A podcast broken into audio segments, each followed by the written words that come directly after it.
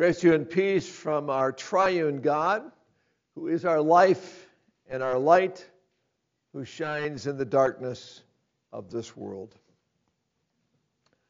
There's a light bulb in Livermore, California, in a fire hall that is called the Centennial Light Bulb. It's really not an accurate name because it's been glowing and burning for more than 100 years. Uh, I guess right now it's in like the 120th year of its burning. Um, and it's glowing with a little bit dimmer luminosity than what it used to. They estimate it's about now a 4 watt bulb. But it is almost never unplugged. And of course, with anything that has excellence, you would expect it to come from Ohio, and that is in fact true. Uh, built by the Shelby Electric Plant in the 1890s uh, in Ohio, and then eventually making its way to this fire hall. Uh, and it's described as being a light that is hardly ever turned off, which is probably one of the secrets of its longevity. As I think about lamps burning and lamps burning brightly or dimly and lamps burning for a long time, I think about the power of God's word to be, as he claims it is, a lamp to my feet and a light to my path. That's the key to letting the lamp of God burn always. And there is a, a, verse that sometimes I think God oftentimes inserts a phrase that's not necessarily essential, we don't think, but it's really a, a far bigger iceberg sort of phrase that has much more below it than what you see at first glance. And that is included in verse 3 of chapter 3, and I would like you to read it with me. If you would flip over your bulletin to the Old Testament verse from 1 Samuel chapter 3, and we're going to read verse 3, which is at the end of the second paragraph there. And when you find it, we will read it together, beginning with the lamp. We read, The lamp of God had not yet gone out, and Samuel was lying down in the temple of the Lord where the ark of God was. So, why include this detail? Well, I think first of all, it is used as a description of the lighting in the tabernacle, that sacred tent, which apparently was still around some 400 years later after it was first constructed during the Exodus. Secondly, it's a spiritual metaphor. It is a metaphor describing the darkness that had been gathering over the years during this 400 year period that we would call the time of the judges. And in chapter 1, you also hear part of the elements of that darkness was that God had withdrawn that lamp to the feet of the people, the Word of God. Chapter 3, verse 1 says the young man Samuel was ministering to the Lord under Eli, and the Lord, word of the Lord was rare in those days. There was no frequent vision. So during this time of the judges, which roughly we date from 1400 to uh, the middle of the 1000s, it was in the end of this era, this era of the judges, that we're now at the penultimate judge with Eli uh, who served as both high priest and judge, and then later his subsequent successor, Samuel, who you heard about his first call in today's Old Testament reading. Samuel would be the final judge of Israel before the time of the kings. This all began with Joshua, who served as both a general and a judge.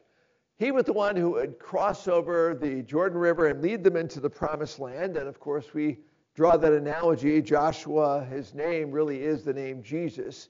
He is leading them into the promised land just as Jesus leads us into the kingdom of heaven. And how did that conquest take place? You may remember.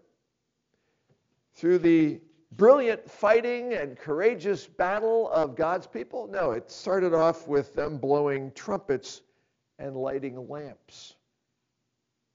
The point of that conquest, initiated that way, was that God was the one who was going to be fighting their battles, and all they had to do was trust Him, follow Him, and He would lead them to victory. Just listen to His word, watch what the lamp is illuminating.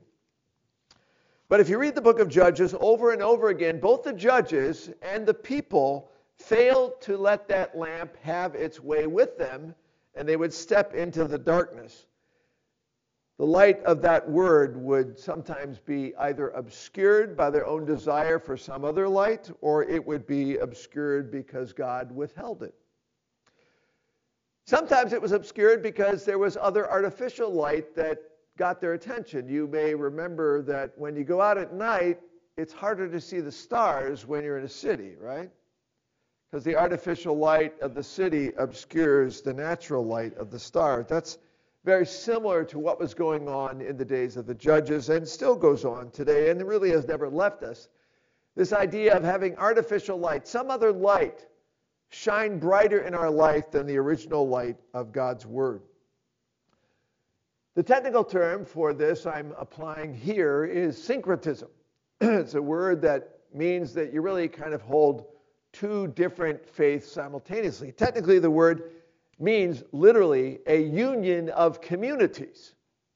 So, syncretism is gathering together different communities, in this sense, different religious communities, and saying, well, you know what, I don't really see a difference, or maybe I like yours better than the one I'm leaving, which is the light of Yahweh.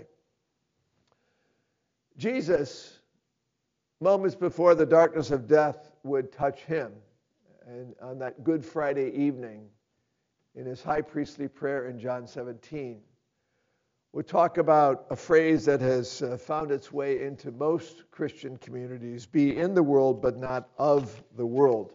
It's expressed elsewhere in Scripture, but it's pretty clear in John 17 that Jesus is praying that the church of God always follow the light of the word and not let other lights impinge upon it or be their guide.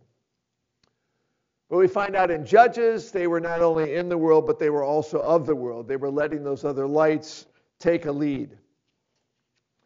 This migration to darkness is not usually a sudden migration. We don't suddenly wake up and say, I think I'm done with Jesus. Let's get something else to shine its light on me. I always remember that in Pittsburgh, where I began my ministry, there were lots of tunnels. And if you've been there, some of these tunnels are quite long and they require artificial light when you go into the tunnel. And in the tunnel that we went through most often on the parkway, which is aptly named because pretty much you just parked on that freeway called the parkway. Uh, but as you went through that tunnel, you would start with two sets of lights. And it would be a long stretch of two sets of lights before one of those sets was deleted. And then you only had like fluorescent lights the rest of the tunnel. And you didn't need any more light when you came out the other end of the tunnel. There was no second set of lights that came on because it's much easier for our eyes to adjust quickly to light than to adjust to darkness. And so they are led into a darker area over a longer period of time.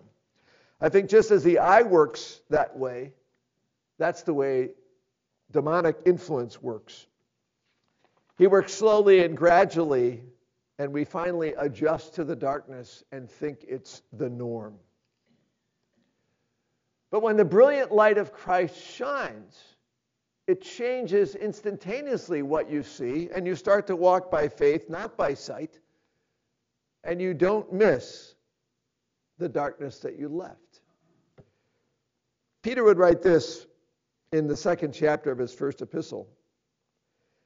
But you are a chosen race, a royal priesthood, a holy nation, a people for God's own possession that you may proclaim the excellencies of him who has called you out of darkness. You know how that ends? Into his marvelous light.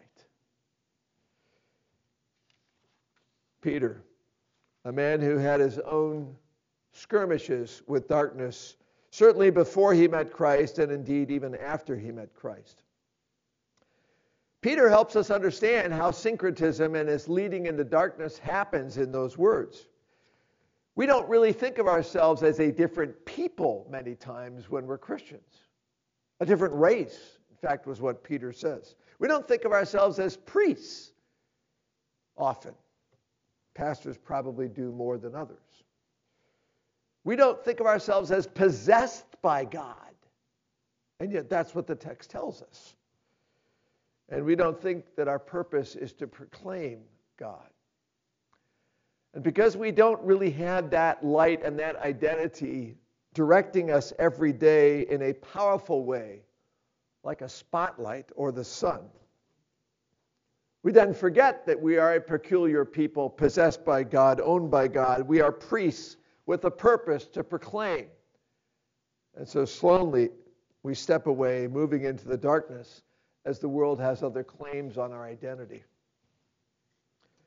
I oftentimes tell people imagine if you had to wear a clerical collar all the time. I mean, all the time. What would it be like? What would it be like if you were wearing a collar and you happened to be watching pornography on your computer? Or what would it be like if you were with your friends at a party and you decided that you would wear your clerical collar and get drunk?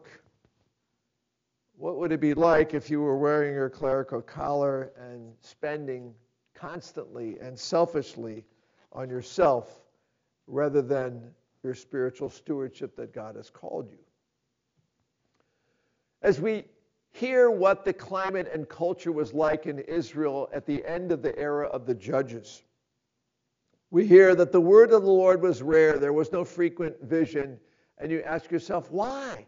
Lord, that was exactly what they needed. They really needed the light of the prophets to speak to them.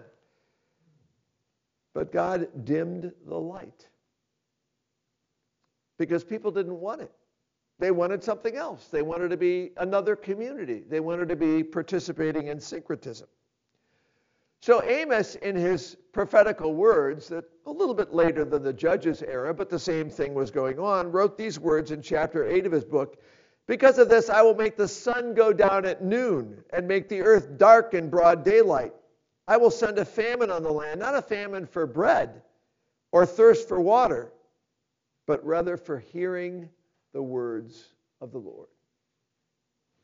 It's like God said, okay, you don't want to hear my word? I'll just turn the tap off. I'll just darken the lamp. If you don't want it, I won't give it. Sometimes God says that. The New Testament calls this quenching the spirit.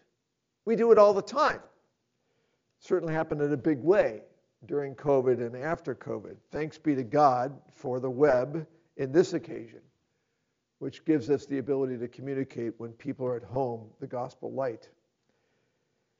So the metaphor of darkness was also continued in the person Eli.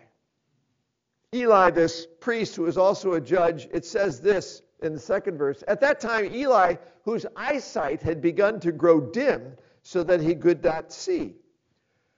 Now, before I make this illustration, let me say to you that my brother, who's totally blind after having RP or retinitis pigmentosa for 15 years, gradually has stepped into the darkness. You are not judged by God if you are blind. We know that clearly from John 9, where Jesus said, That's not why this guy's blind. In fact, the glory of God is often manifested in the blindness. But in the case of Eli, I think that this dimming of his vision is a reflection of what happened when the leadership grows dark.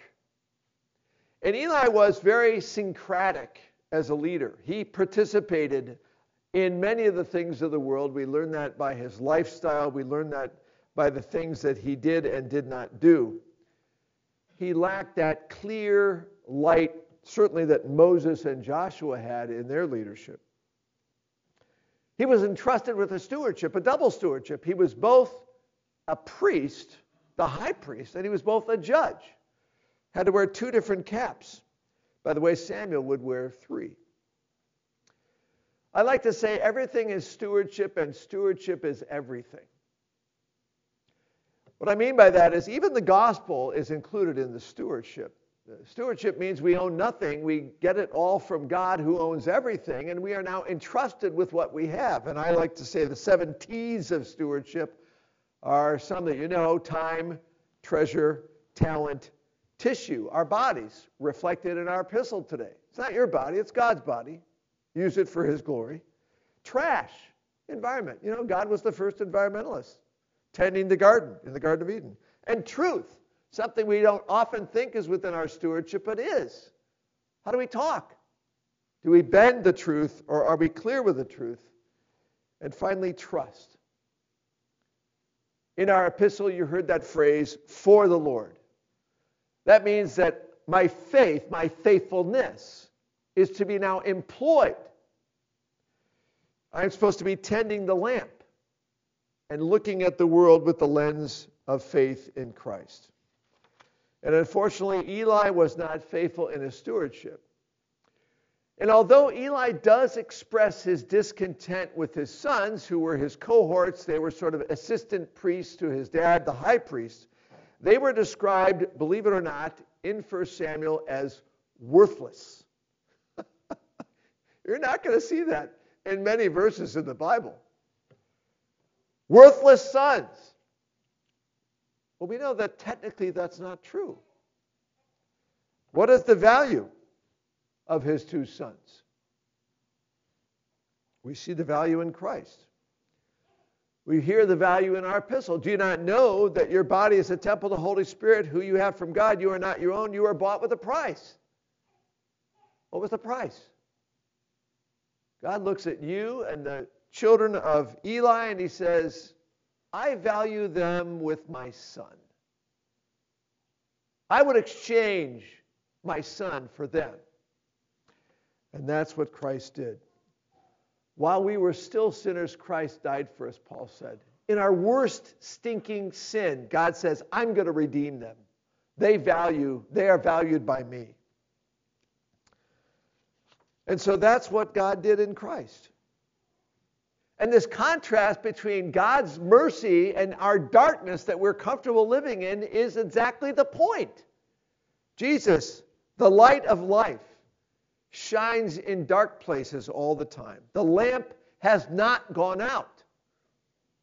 And that's really finally what I think God is telling us with that lamp. That lamp that Eli was supposed to have kept burning. It had not yet gone out. That beautiful menorah shining in the holy place was dim, the oil was running out, but still burning, and along comes Samuel. To me, that is a sign of hope that is ever present in our life. The lamp of God has not gone out. I don't care how dark you consider your world and your environment. God has not left you. You heard the psalm. He knows everything that's going on in your life. Even darkness is not dark to God. So you may remember that in the Leviticus book, there's all of these Levitical things to be done. Well, it describes the priests. Eli was a Levite. He was a high priest, and his job was, among other things, as Leviticus 24 would say, to keep oil in the lamp. It wasn't supposed to go out. That lamp was supposed to be burning perpetually. It's kind of like our eternal light here. We keep it here as a sign that yeah, if worship is not going on, you walk in the sanctuary, yeah, God is still here. The lamp had not gone out, but it also tells you that Eli had apparently slipped into a sort of malaise where he thought his job didn't matter, apparently. And he decided that he would let that lamp go out when he was too tired. It really didn't matter. I mean, who else sees it anyway?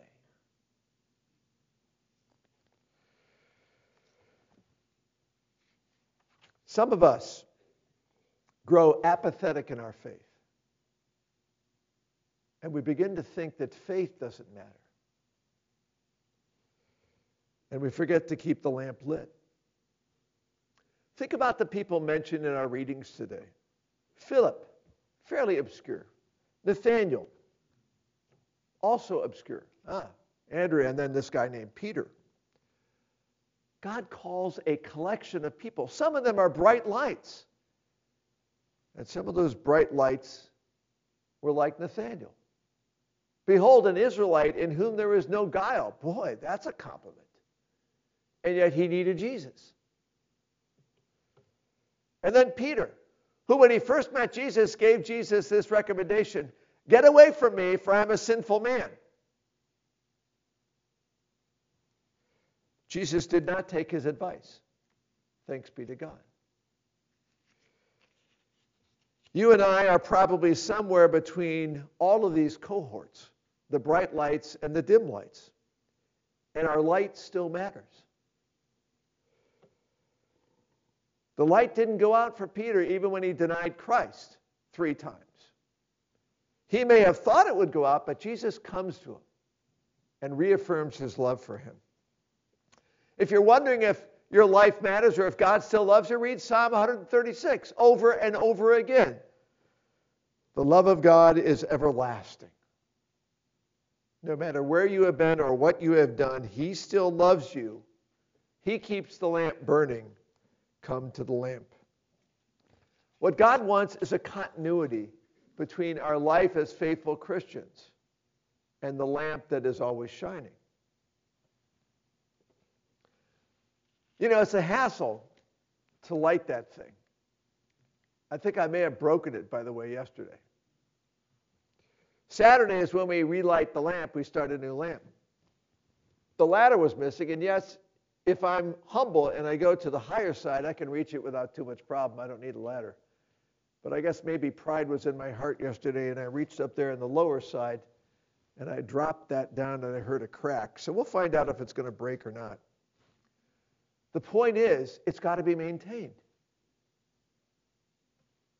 It's just one of the strange things about the Christian faith. It is absolutely free. God wants to give it to us, He gives it for free, and then He says, Now, together we'll collect this light and make it shine. You got to live in this community. And sometimes, yes, this community does need to have exclusivity. But God wants us to walk in His light in such a way that people see our lives and glorify who? our Father in heaven. You walk with humility. You walk with faithfulness.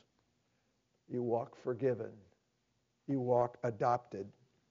You walk ignited. Amen. Now may the peace of God, which stands guard over our heart and mind, keep us shining brightly with the love of Christ, which has shone into our hearts. Amen.